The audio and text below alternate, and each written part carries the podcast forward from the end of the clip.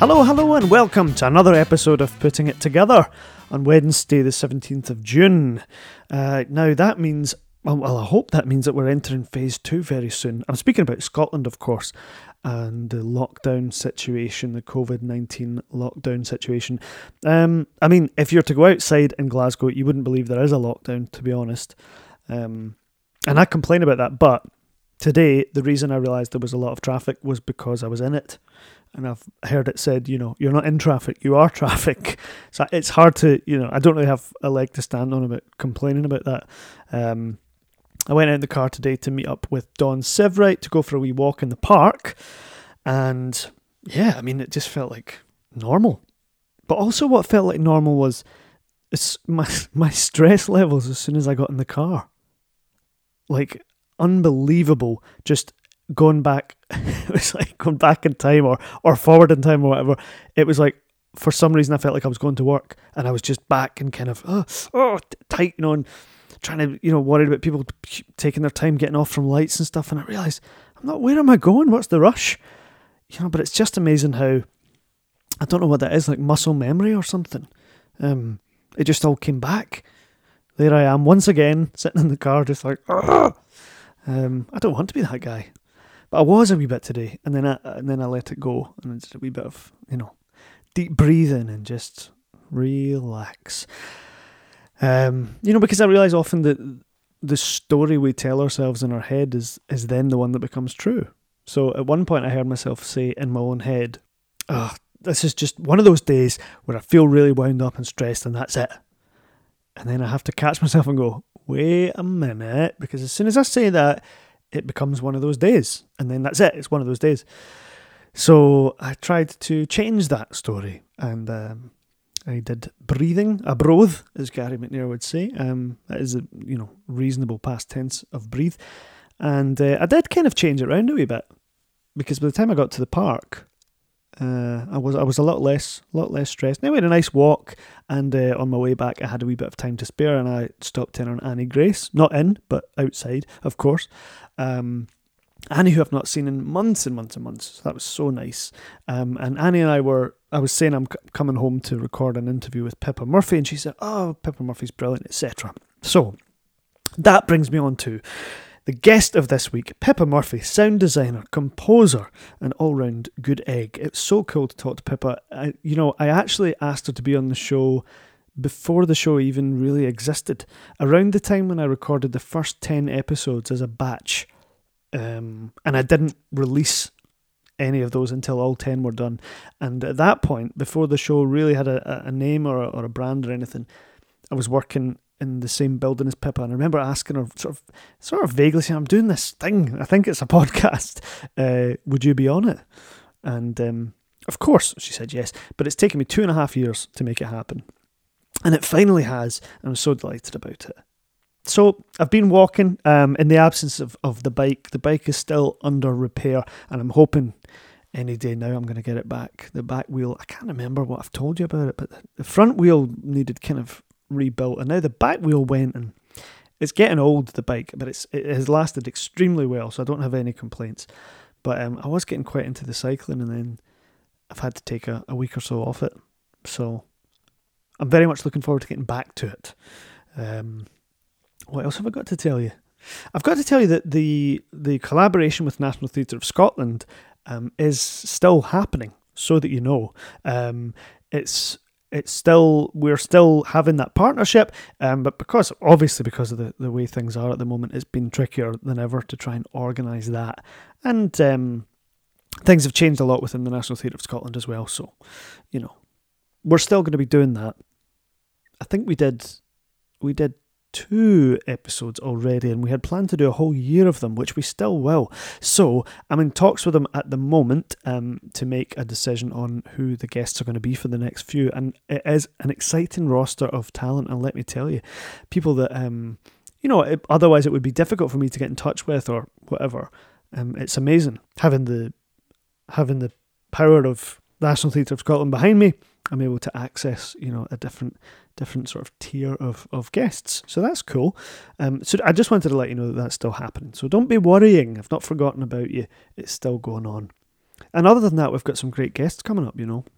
I've been just trying to, you know, get people who've got home studio setups in order that we can get a high quality recording. And I should let you know that today's episode, whilst every care has been taken, there may still be a few sound fluctuations. I've had a few technical problems this afternoon, some weird little things crossing over the signal, and you're also dealing with someone else's setup. So I was talking to Pippa and I'm trying to kind of make her settings echo the ones that I like here, and yeah, it's just been, you know, it's been a bit tricky. But what I have discovered, I'm now getting to know the types of setups that are sufficient, if you like, to create an acceptable sound quality. So I did an interview for some in the next couple of weeks, so I won't tell you who had a less fancy setup than I thought, and actually I ended up being pleased with the sound, which means that kind of opens the field a wee bit more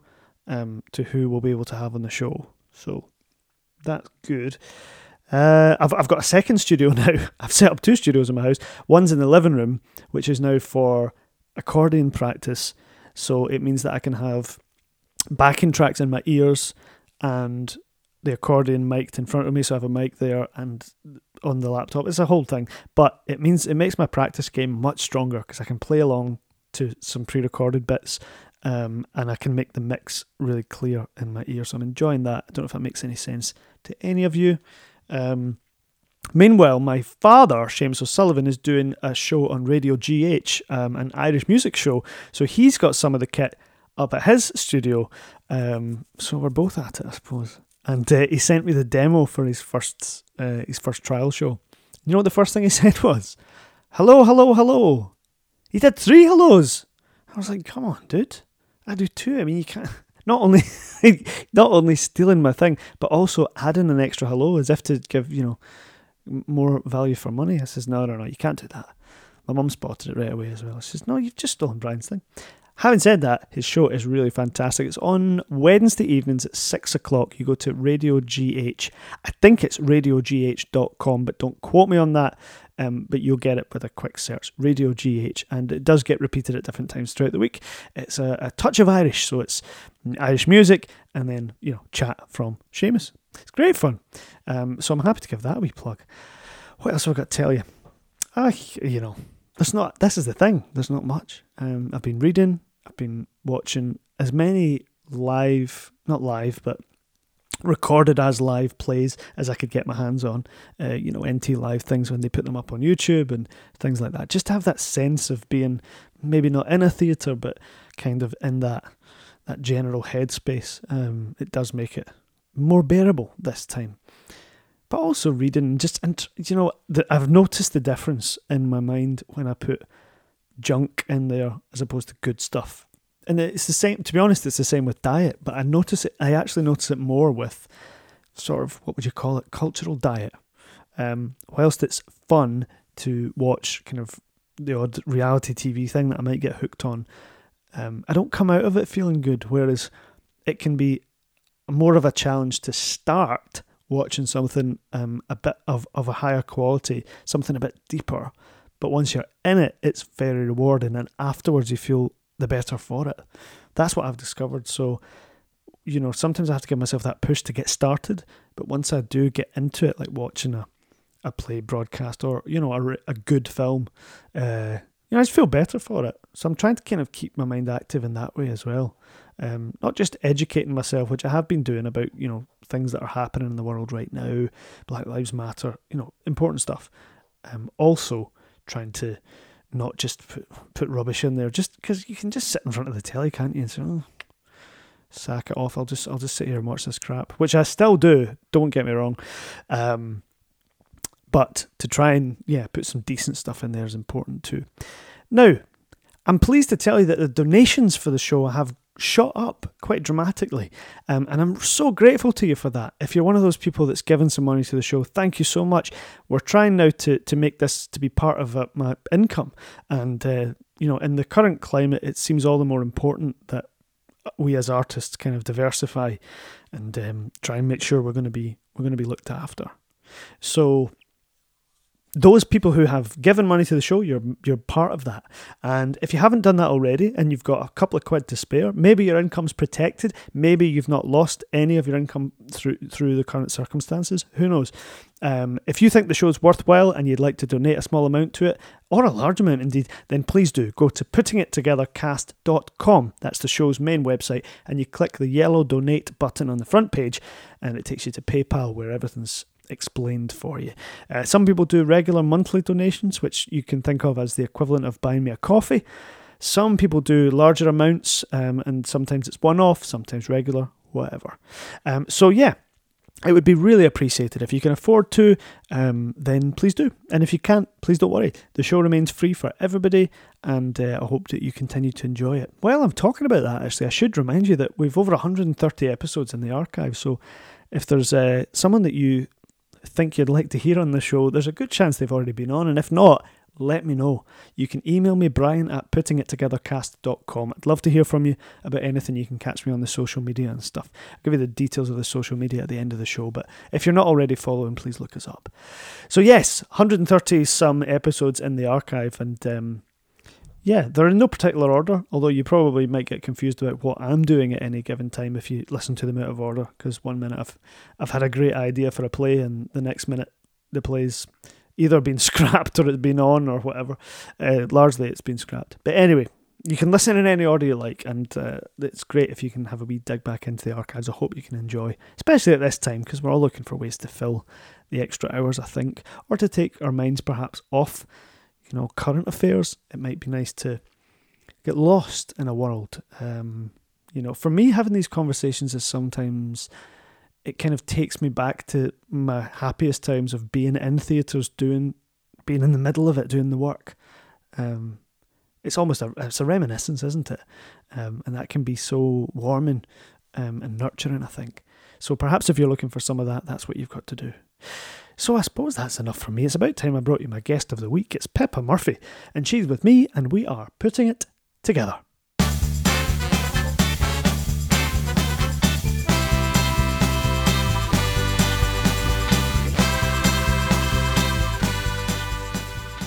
he's spraying weed killer now. We'll keep going. It's fine. You sure? Yeah, I'm glad he's spraying weed killer. It's not automated. It's just a wee squishy, like one of the Ghostbusters, you know. Oh, they were probably automated, I'm sure. You couldn't kill a ghost with just a hand pump, could you? No, I don't think so. I think it would take a little bit more than that. So yeah, these are the kind of things we talk about, Pippa. I didn't warn you. Is that right? Yeah, it's just this kind of carry-on for an hour. Great. So you're in your own wee studio. I am indeed. But it's not in your house, so I'm fascinated by this. Tell us about it. Well, I am very lucky. I've got a beautiful small studio, which is not like a recording studio, but a space with my gear in, and I am looking out over a field of poppies, and I can see the hills, the Lammermuir Hills from here, and yeah, really, really lucky. It's my little sanctuary away from the busyness that the home life is. Yeah. Poppies, does that mean you could make heroin if you were so inclined? Well, they're not the right type, I've checked. Don't worry, is it Brian. A different type of poppies? Right. Different type of poppies. So I don't think you'd be living a very quiet life out there if they were the right type, would you? No, I think it'd be really busy. There'd be all sorts of folk out there. It'd be all happening. That's nice to be able to see poppies. Are they year-round, or do they die off in the winter? Oh, no, they're just out at the moment. In fact, they just come out at a certain time. Yeah, they're just out for maybe a couple of weeks. I hadn't been to my studio for a few weeks during lockdown, and I kind of, it's like sometimes it feels like making yourself go for a run. You just sort of, right, okay, I'm going to go in today, and I'm going to sit, and I'm going to try. And I came here, and the poppies were there, and I was like, oh, that's brilliant. And I hadn't seen them in their full glory at the moment. So that was a really nice welcome back to my space. Yeah. That's nice. That thing about sitting there and trying, I mean, do you just sometimes go there and just say, even if nothing happens, I'll just wait, I'll just sit it out? Well, I think in the early days of lockdown, I came in a couple of times, probably just to actually get away from the kids. And I promised myself that I didn't have to come up with anything. I just could go here and just listen or watch or do whatever.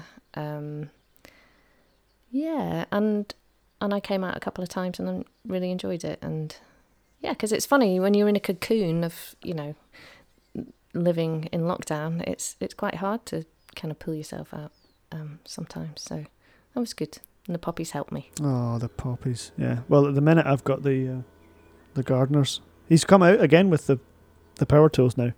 Has he really? Yeah, but they're nearly done. It's fine. Oh, I don't care anymore. Yeah. I see. My studio's in my house, so I don't have that. I shouldn't complain because I've got an entire room dedicated to it that nobody else bothers with. I mean, I live on my own, but it's so I don't have any real desire to come into this room. I'm like, nah, I won't do that. Mm-hmm.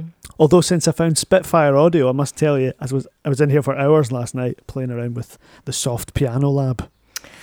Oh, it is beautiful. That is actually, yeah, it's a really good piano. I have to say, for free, it's great. It's a good starter. Yeah. It's gorgeous. I've used it a couple of times on different things, but actually, if you play with an external sort of EQ on top of it, you can bring out some of the sort of clunkiness and quirkiness as well. It's fun. It's good. It's beautiful. I noticed a thing where if you hit two keys at the same time up the top of the keyboard, you get a little detuning, like a little, as if two of the hammers are hitting together by mistake. Yeah. Do you know what I mean? I think there's quite a few little quirks like that because I don't know technically how it works, but obviously each note is recorded, you know, sampled, and so you get a lot of that sort of, you know, the frequencies bumping into each other, and it's fun. It's great. Good. It's almost like they've got an old piano and given it in its entirety with all the idiosyncrasies and even little things that are wrong with it. Exactly. You get that as well, which is pretty cool. Yeah. There'll be some people that don't have a Scooby-Doo what we're talking about, right? That's all right. Technical chat alert. I know. These are the things I get excited about. I mean, that kept me in the studio for longer than any writing project has. I was just like, oh, cool, I'll just play around with weird... I got that string quartet thing with all the kind of unusual kind of dark strings and the scary and the tension and all that. I don't know if you played with that one, the lab. I was just hours messing about with it. No, they're good. You spend quite a lot of time with working with software, don't you, in terms of your work? I do. I mean, I think sort of as a jobbing composer with lots of different briefs and different genres and different people and film and dance and music and theatre, I actually rely quite heavily on my sort of range of sounds within my computer so that I can mock things up and capture the essence of what it is that I'm trying to sort of portray. And, you know, if budget allows, then I'll record real instruments on top, but often it's actually, you can capture quite a lot with these sophisticated kind of plugins and software instruments. It's brilliant. Yeah, and then occasionally if you have a real instrument in there, it can bring it up, the whole sort of production value, I think. Yeah, no, absolutely. And it really kind of shapes how you compose for different projects as well. So if you start with something with the piano, you probably come out with a completely different riff or pattern or feeling than, you know, if you plug straight into a sort of guitar sound or a synth sound. That's true. You come out with actually different material, which is good. It's nice to be able to approach composition in many different ways without actually having to be able to play the sarod or the guitar or, you know, whatever it is. Yeah, because for years everything I did was started with piano and then it all kind of sounded like that or had this similar palette, you know. And actually now you can kind of start from different places, like you say. And starting with sound and sort of resonance is a big part of what I do as well. So sort of making drones or making resonances basically out of, you know, real sounds, or you take a recording of something and process it and slow it down, speed it up, you know, reverse it, and again you have this kind of palette to play with. So when I start, I always think about what palette I'm playing with before I actually get down to the nitty-gritty of sort of, you know, what's the riff, what's the tune, what key are we in, what, you know, what are we doing there? So, yeah. Yeah, it's like the opposite direction for me, because I just think, I go chords first, and it's always, if I'm trying to do something more subtle, then it's just too much. It's always too much. If you put 3 or 4 chords together, it's just like, whoa, seems like a lot, you know, for trying to create an atmosphere or something. I'm terrible for a chord sequence. It depends what you're doing. I mean, there's some brilliant songs that are just 3 chords, you know, there's a massive, massive repertoire of things. And then obviously your lyrics become kind of important, but I suppose I don't really write lots of lyrics, and most of my music's without words, or it has words as part of it. It's just different ways of approaching it. But I like to think about colour and textures rather than chords and melodies and rhythmic patterns. But yeah. So take us back a wee bit then. Where did it all start for you? Did you play music as a child then? I did. I was surrounded by music as I was a child. My grandfather was a choir master at one of the cathedrals in Birmingham, and my uncle is actually Harry Christophers, and he has a choir. So I was brought up surrounded by listening to his latest sort of albums. Wow! Yeah, which was great. And then I suppose I started learning the violin and the piano and percussion. And from then on, I went through the sort of classical tradition of playing with orchestras. I did A-level music. I had a really brilliant sort of music teacher at school who was great at inspiring me and my contemporaries and my brothers and sisters. And then I went on to study music at Birmingham University. Right. Yeah, and then I ended up doing a PhD in composition. I loved it so much. But, did you really? I did. So I'm a doctor of composition. I didn't know that. Yeah, I am Dr. Pippa Murphy, indeed. Good gracious. I know, good gracious. And me telling you about my chord sequences and whatnot. Dr. Murphy, I apologise. No. Profusely. Not at all. What does that involve then? I mean, PhD, I don't really understand PhDs anyway, but how would you do a PhD in composition?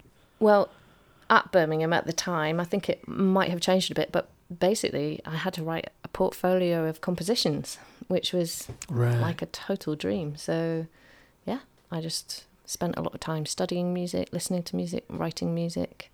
I worked a lot with sound, so I did instrumental composition as well as I did quite a lot of acousmatic or music concrete composition as well. So that was where my love of sound and sound design came in, was working in the studios at Birmingham. And then I moved up to Scotland, and my first job was writing the music for Delia Derbyshire, The Standing Wave, back in 2001, I think. So, yeah. The Standing Wave, what was that? It was a play about Delia Derbyshire. Who was the BBC music pioneer behind the sounds of Doctor Who theme tune, and she did lots of other things, other pieces. But she never properly got credited because she didn't write the tune. She did the arranging, and she did, you know, lots of her own compositions, but she was brilliant, really quirky. And the play was about her and her life. And, yeah, I got to write some blinky, plunky, bleepy sonic stuff, as you do, which was fun. Where was that on it? I was on at the Tron. So that was your first job when you came to Scotland? That was my first job. I was still doing my PhD. I'd had enough of Birmingham. Yeah. And my sister was studying at Edinburgh University at the time, so I just moved up here on a whim, and here I am. 20 years later? Yeah. So did you have a sense that that's what you wanted to do after the PhD, or, you know, in terms of theatre or things like that? No, I hadn't actually considered theatre at all, although actually one of my composition teachers at Birmingham had worked at the National Theatre in London and had worked with Birtwistle and some of the early sort of pioneers of the National Theatre in London. So, yeah, but I never... I never kind of carved that out as a career, as it were. So you weren't involved with a student drama or anything like that when you were at Birmingham? No, I wasn't. At all. No. Very definitely no. No, very definitely. Does that mean that you were never have been an onstage type? I mean, you played with orchestras, of course. Well, that's a good question, actually, because I did quite a lot of stage stuff when I was much younger. So I did pantomimes and gang shows. Oh, wonderful. I was quite young. I learnt a lot of songs, but yeah, it wasn't my bag. Right. But I've never really been a performer. I'm not one for having loads of focus on me. So even now I have to make myself do stuff. I think when we first worked together, you said to me, so I'm the musical director, but could you do the warm-ups and things with the people? Because I don't want to really do that. I think that was because I didn't want to have to come in every day and do that. Oh, now we get the truth. Yeah, of course. No, it's more that. I mean, actually, interestingly enough, I've done, I do quite a lot of workshops and I've worked with kids and I've done a lot of stuff and high energy stuff and, mm-hmm. teaching and I'm actually fine standing up in front of something. It's just something about performing music. I think maybe all my years in a classical orchestra sort of took my confidence away or something. I'm not quite sure. Still working through that kind of thing. Wow, Brian. Really? Yeah. So we'll work through it here. Don't worry. Welcome. So the orchestra setting then I can only imagine is quite sort of tight and I don't know, robust and, you've got to get it right. Yeah. I mean, that's very difficult to describe because I never became a professional player. So I think it's completely different in professional environments. I mean, we're talking about, youth orchestras and what have you. Mm-hmm. So, yeah, it was very much like, kids. But, yeah, I felt at the time there was lots of judgmental behaviour and a bit, I don't know. Yeah. It's not like jamming. Like now, just in recent years, actually, I've started playing piano much more, and I love it. And I love. You play piano at home? Yeah, with the kids and stuff? Yeah, and I play with other people as well, and I do love it. It's great. And I'm learning, to play again and to enjoy it, which is great. Yeah, there is something about playing, I think, with other people as well that we maybe took for granted before this lockdown. Mm-hmm. Or I did. Because I would just love to sit and play music in the same room as somebody right now. Any old music would do. Absolutely. No, I'm really with you on that one. I feel really lucky actually that my kids play now. So I have been jamming with my son who plays the kit and, my other son. Oh, that's so cool. He plays fiddle. And I was thinking about you recently because I borrowed an accordion from a good friend of mine and I've been tickling around on that as well, so that was fun. Oh, have you? Yeah. What have you been playing? French, like chanson, oh, right. Kind of, yeah, like Musetti kind of, yeah. Yep. Yeah, I thought. The accordion has that amazing kind of, it seems to cross so many different musical landscapes, like, mm-hmm. Mm-hmm. People think of an accordion as usually one thing, and then when you actually think about all the different places you hear it, I mean, Eastern Europe, and then as you say, absolutely. France and Italy, and mm-hmm. but it started out in China, I think. Is that right? We'll get into the whole accordion thing, but wow, they've had enough of that. Yeah, that's cool to jam with the kids, though. I have played a wee bit of music. My dad's been playing music out on the driveway, for the whenever they were clapping for the carers and stuff. He was out doing tunes, and then he was in the paper. He was very happy with himself, so I started doing it as well. But I was still on my own, like standing out in front of the neighbours playing the accordion. Aww. But it's better than nothing. Still, a gig's a gig, innit? A gig's a gig, I know. It's funny, we were thinking about gigs in back gardens of people who are still shielding and will be shielding for a while, It's be a nice thing to do, I think. Yeah. To bring music to people, for sure, yeah. Yeah, yeah. So absolutely. You did that thing at the Tron, and did that... Can you remember what it felt like to be in that environment? Was there a kind of this is something I really want to be involved in, or was it just another gig? Well, it was brilliant. It was a massive learning curve. And actually, funnily enough, looking back on it, okay, so I had this vision because when I worked in Birmingham, we used to do gigs with lots of loudspeakers all around the room and, you know, instrumentalists mic'd up, and you would move the sound around the space, and it was kind of called sound theatre.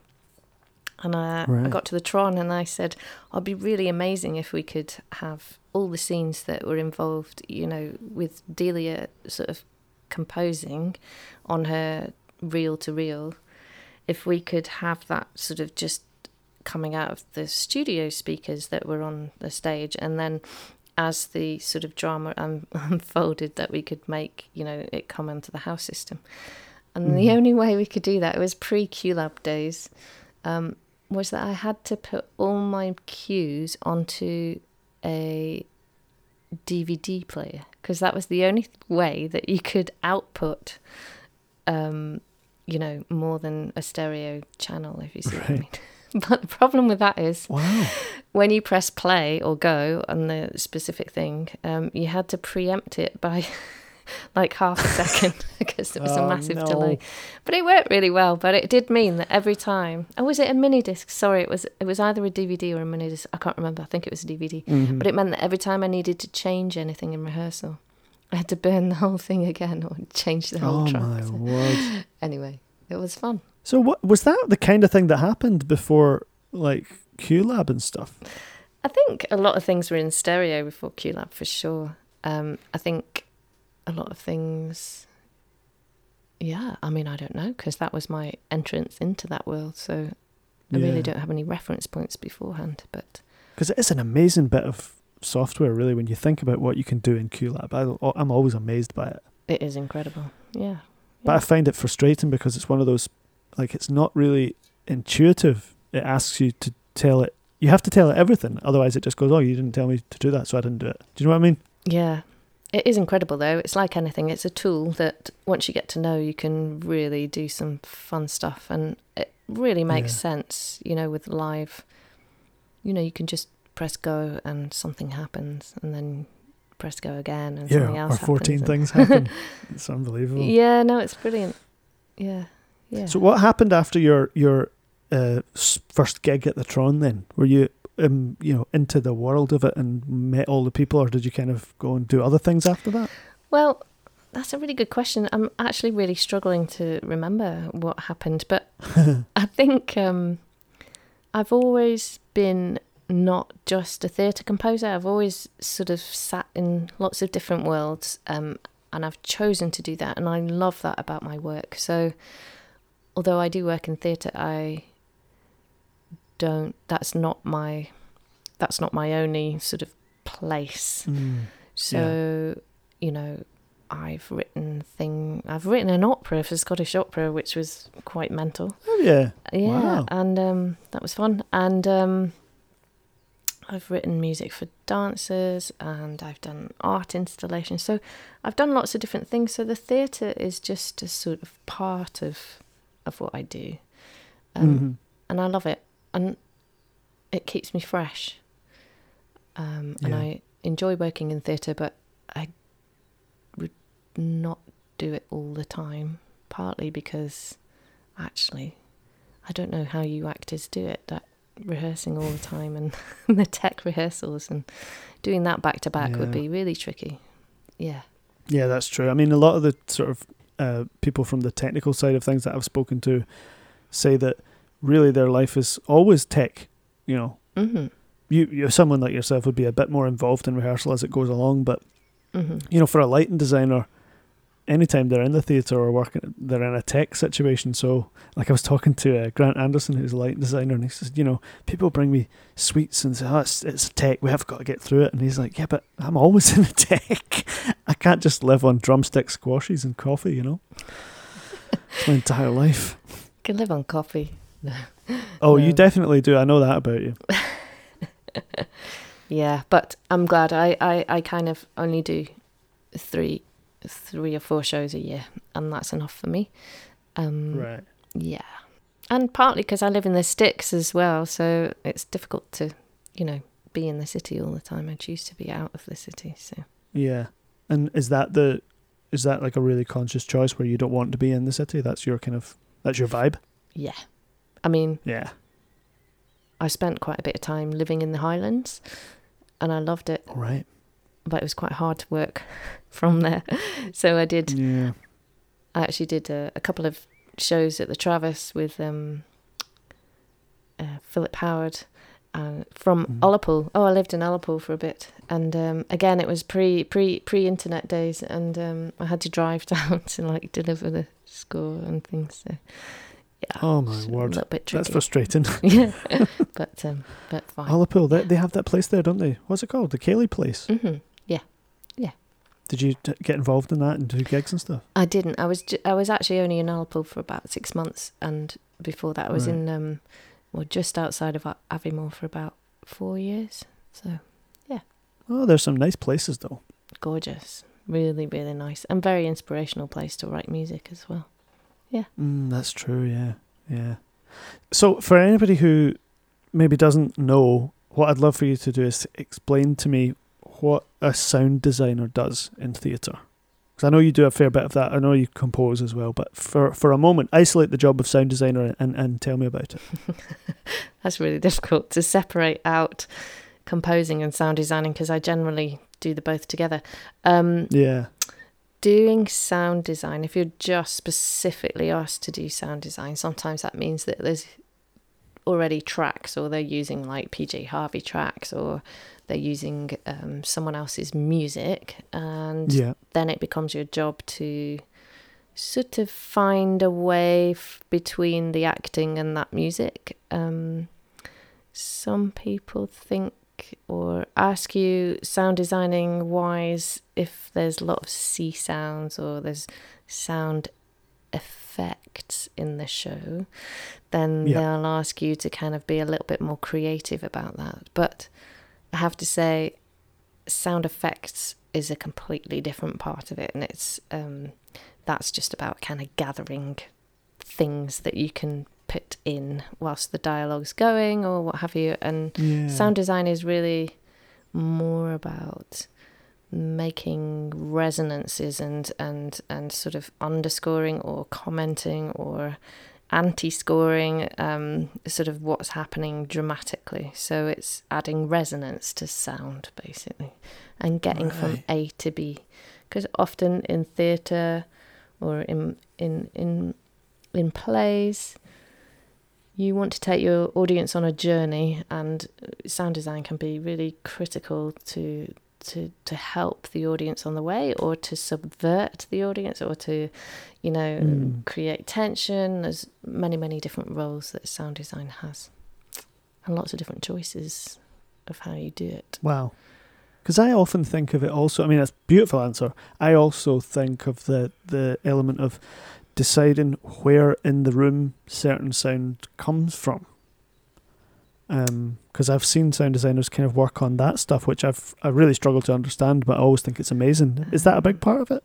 It can overemphasize what's actually happening, and sometimes you can use it to the effect of making your audience feel a bit sick if you're throwing sound around the space really quickly, and you can make an audience feel uneasy, or you can really add tension by moving sound around. I think sometimes it can be overdone, and yeah, sometimes it's quite a tricky thing, because obviously when you're in the theatre, not everyone's got the hot seat, which my hot seat would be the middle of the middle, so that you're surrounded by the speakers and you get a good picture, as it were, a sonic picture. Of course. Yeah, But if you're at the back and you've got the right rear speaker quite close to you, it's really irritating to hear sort of, the sound of the sea coming from behind you, when actually all directions. Like that's all you can hear. So it's quite a tricky one. So I know lots of different sound designers approach it in different ways. And someone once said to me, "Always sit in the sweet seat when you're watching your preview. Make you feel good, because that's where you kind of program it from." But I always make sure that I would walk around the auditorium and make sure that if you actually sit at the front or at the back or at the side, then you're not dominated by the sound as well. I think it's a really important part of it. Mm. And then how easy or difficult is it to separate the job of composer and sound designer? And it, you know, is it better to do the two together in your experience, or? In my experience, that's kind of what I like to do. Mm-hmm. But if there's already pre-existing music, then obviously, hopefully it's good music, and then you work with that music, you work with, mm-hmm. you know, with that person. But sometimes, you know, even making a drone or a repeated pattern on top of that, you know, a lot of sound designers who don't call themselves composers do that anyway. So there is a bit of a thin line between what is a composer and what is a sound designer, and yeah. But I suppose music can be a big part of plays as well. But it really relies on the sound design to work with that too. Yeah, I mean, there's nothing worse than going to see a play that clearly hasn't had someone doing that work, and, you know, it's someone's job at the back just to press play on a track, and it's just, it's sort of garish, isn't it? Yeah, I think sometimes a track is a track, and you listen to it, and usually it's got lyrics, and you get the feeling, but in terms of dramatic tension or how you get from the end of that track into the next scene, which could be a completely different feel. Yeah, it's, I think a lot of theatre composition and sound design, the success of it is in the transition. Mm, yes, yeah. I think watching you work is kind of, it becomes apparent that really it's about, there seems to be very little problem with coming up with material, and your more fine tuning work is like, ah, but when does that come in and when does it come out, and how much of it, you know, and where from, and those mm-hmm. are the decisions. Like, you don't have any problem. You're very good with a riff or a lick or something easy. It seems that's how it seems to me from the outside. But then it's about placing it, isn't it? It is about placing it, and level is so incredibly important. Because what can be, you know, something that really sits at the edges of your perception can be incredibly powerful, much more powerful than, you know, a drone that sits and goes under someone speaking. So yeah, it's all about that, and increasing levels and playing with that. Yeah, it's another dimension. Yeah. And how much of it is, in terms of composition, do you find yourself having to strip things back, or do you find more that you have to push yourself to add? Do you know what I mean? Because for me, if I'm ever doing a job where I'm composing and it's not really at the centre, you know, not a musical, then I find I'm always having to go, right, less. Are you doing that, or is it the opposite for you? That's a very good question. I now, when I'm probably composing with theatre, I think about layers, and I, as part of my developing my palette, would probably have many different layers and thoughts. And yes, when I get into the space, I would probably strip away or really look at how I architect that. Mm-hmm. So that's, like you say, when does one come in and the next thing come in, and how layered do you get before you then drop out onto one layer, and all those decisions. And they're very hard to make until you're actually in the space with the design and the lights and the costume, and everything's kind of got its own pace suddenly. Yes, of course. Yeah. A lot of my job is preparing for being able to be very flexible, and working with layers and palette really helps that. So you would have those layers kind of to hand, but not quite decided exactly in terms of how many's there or how many's getting stripped away or whatever. Yeah, which is completely different to when you're cutting to film. And you've got the film in front of you, and, you know, you can make all those decisions and then tweak them, and then really, you know, fine-tune them and try different things out. Whereas at theatre, a lot of it's about being really well prepared before the things start changing. Yeah. Yeah, well, you very neatly brought us on to Scenes for Survival there, because I was going to ask you, you've done composition for a new Scenes for Survival piece that's coming out next week, I believe. I got the date wrong. It actually got launched last night, Brian. Hey, it's out now. Fantastic. It is out now, yes. Okay, cool. It's I can't remember the name of it. It's called Joseph Knight. It's called Joseph Knight after the central character. After the central character. But it's an extract from a play that was supposed to be at Pitt Lockery. Oh, I didn't realise that. Okay. Yeah. So, and it was called Enough of Him. But they, for this Scenes from Survival, they just decided to call it Joseph Knight. And yeah, I was proud. It's quite a quick process. It was perfect for me because I could just pop here a little bit. I didn't have to go anywhere. And yeah, it worked really well, actually. So I was quite pleased with it. It was good. It's beautiful. Did they send you a cut, an already cut film of it then? Yeah, I spoke to them before they filmed it and talked about sort of reference points of, you know, the feeling, and we talked about the sort of what part of the whole arc of the play this particular section came from, and talked about sort of, you know, yeah, what kind of feel we want, what we want our audience left with. And then I sketched a few things and they filmed it and then sent me very early kind of parts of it. And then I got the cut and then I worked to that. Yeah. That's fun to work to a cut. I've not really done much of that. I did one very short film once, but yeah, that's interesting, isn't it? Mm. It's fun. I like working to something that's solid and doesn't move. Yeah, it's just there in front of you, right? Of theatre. But yeah. Keep changing. We all keep changing. Everyone's changing. No, we're not going to do that now. We're doing this. We change the line, change the music. So then, is it any part of your job to mix together all the elements of the audio for that film, or do you literally write the music and give them it? So I literally write the music, and I did the sort of what you call SFX or FX ambience. So I did the C and made sure, because I slightly treated that to sort of, again, sound design it into the resonance of the music to make sure it was sort of was slow. But I didn't have anything to do with sort of editing the dialogue or cleaning that up. And then I just have to send a kind of WAV file that is, you know, from 00 time frame to the end. And then it gets put together with the film. Wow, it's so exciting. And you're going to do more, I think.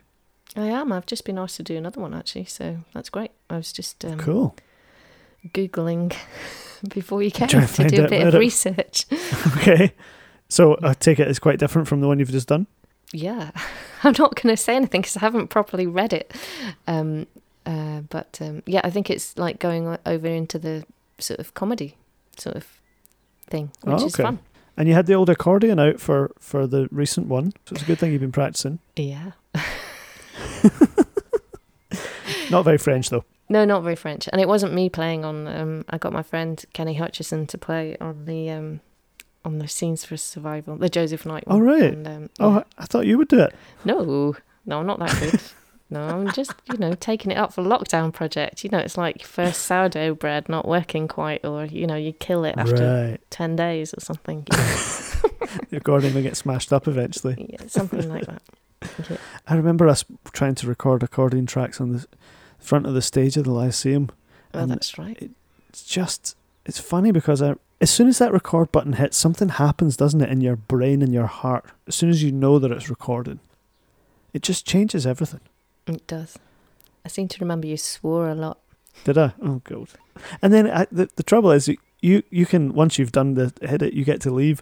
I had to listen to that track every day, twice a day, and I was always like, fuck that bit up. I was never happy with it. I did say to you, though, didn't I, after we recorded it, I was like, are you sure you're happy because you're going to be listening to it, not me? Oh, God. But then we wanted it to seem live so that Ewan could pretend he was playing it. So I suppose in that sense, it was all deliberate. I made it sound a bit crap so that it would seem live. It was great. It was brilliant. What was it my dad said? Do you remember my dad being on the phone on speaker when we were sitting in the green room? Don't forget the two. That's what it was. I was going to say, don't forget the two. Because it was a two major chord that he was desperate that I got into that tune. Yeah, you went to play 4 or a 2 minor. That'd be sacrilege. I remember when he came to see it and I thought, I hope he hears that 2 because it wasn't really that loud in the mix. We've got to get him, make sure he hears the 2. I had to promise him afterwards. I promise I played the 2. We're talking about the Lyceum Christmas show, and actually I was thinking about that during lockdown a little bit, just feeling really sad about the whole choir thing. That's not going to happen for a really long time, I don't think, you know. Oh, gosh, people singing together. Big groups of anything, yeah. Mm. But particularly singing, I think. Yeah, they were so great as well. What a joy to have a choir in the building all the time. Yeah. And they because it wasn't the same choir doing every show, they were sort of a fresh batch of 8 people. Every show they were, hey, we're doing another show, and we were all kind of jaded and exhausted. But it brought that new energy into the building every time we did another show. Mm-hmm. Did you work with them much? Not really, no, because they had a dedicated choir mistress. It's such an outdated term, isn't it? It's awful. I mean, anyway. A choir person, leader, there you go. Leader, that'll do it, yeah. Yeah. And she was great, and she did all the rehearsing and preparing them, because I just could, no way I could commit to that kind of time, because I think, they rehearsed for ages before the show. It was a huge undertaking. Great. Yeah, yeah. So... Are you? Presumably, you're still in touch with Corrine Paul. I mean, you've done quite a lot of work with her, haven't you? Oh yeah, I've see her quite a lot actually, and we're very much in touch over lockdown. Actually, more as pals. Oh.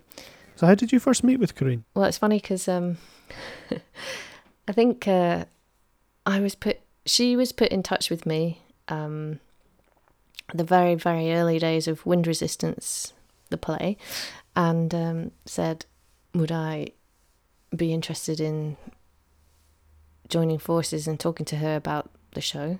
And of course I said yes. And then we went for a camping trip. I took her up with... I thought it'd be a really good idea to go and record the Dawn Chorus up Fallamoor. May, I think it was like 4 years ago now. And... I took all our camping equipment because I do quite a lot of camping and walking and what have you. And we camped up the moor and then got up at 4 in the morning and recorded the bird song. But it's quite odd because I didn't know her at the time at all. We were sharing this tent going, hello, are you okay? And, oh, wow, anyway, that must have been odd. It was kind of beautiful. It was an amazing night and it was really still and... yeah, and from then on, our kind of working relationship and our friendships really kind of blossomed, and yeah, we're actually doing quite a lot together at the moment, so that's great. So there's going to be more, because Wind Resistance obviously had a fair old life, and it's been around a couple of years now, or a few years. Yeah, and then we made an album from the show and wrote some more music and incorporated a lot of the work that was in the show into an album. Yeah, and actually it was going to be performed the week of lockdown, so in the Lyceum. So I think... Oh, was it? Yeah. I think we were the first cancelled show. Oh, so. Man. It's a beautiful show. I saw it a couple of years back. Mm. So are you going to... Do you think you'll be doing more after Wind Resistance with Corrine? Oh, I'm sure we will. Yes. Pretty confident on that. Okay, lovely. Yeah. No, it's great. And we've got to know each other really well. And yeah. It's good when you get a wee partnership like that where you work well together and you get a shorthand going and stuff. That's good. Exactly. Yeah. Yeah. Ah, beautiful. Well, I'm going to let you go and hang out with the poppies. Thank you. Say hello to the wee boys for me. I will. And... That's it, really, isn't it? It's weird. I always think this is a weird bit. It's like sort of being on the phone to someone, but really not, because lots of people are listening. I know. It's like, right, ta-ra then. See you later. See you later. Yeah, have a nice night. Yeah, anyway, thank you very much for talking to me, Pippa. Thank you, Brian. It's been a total pleasure.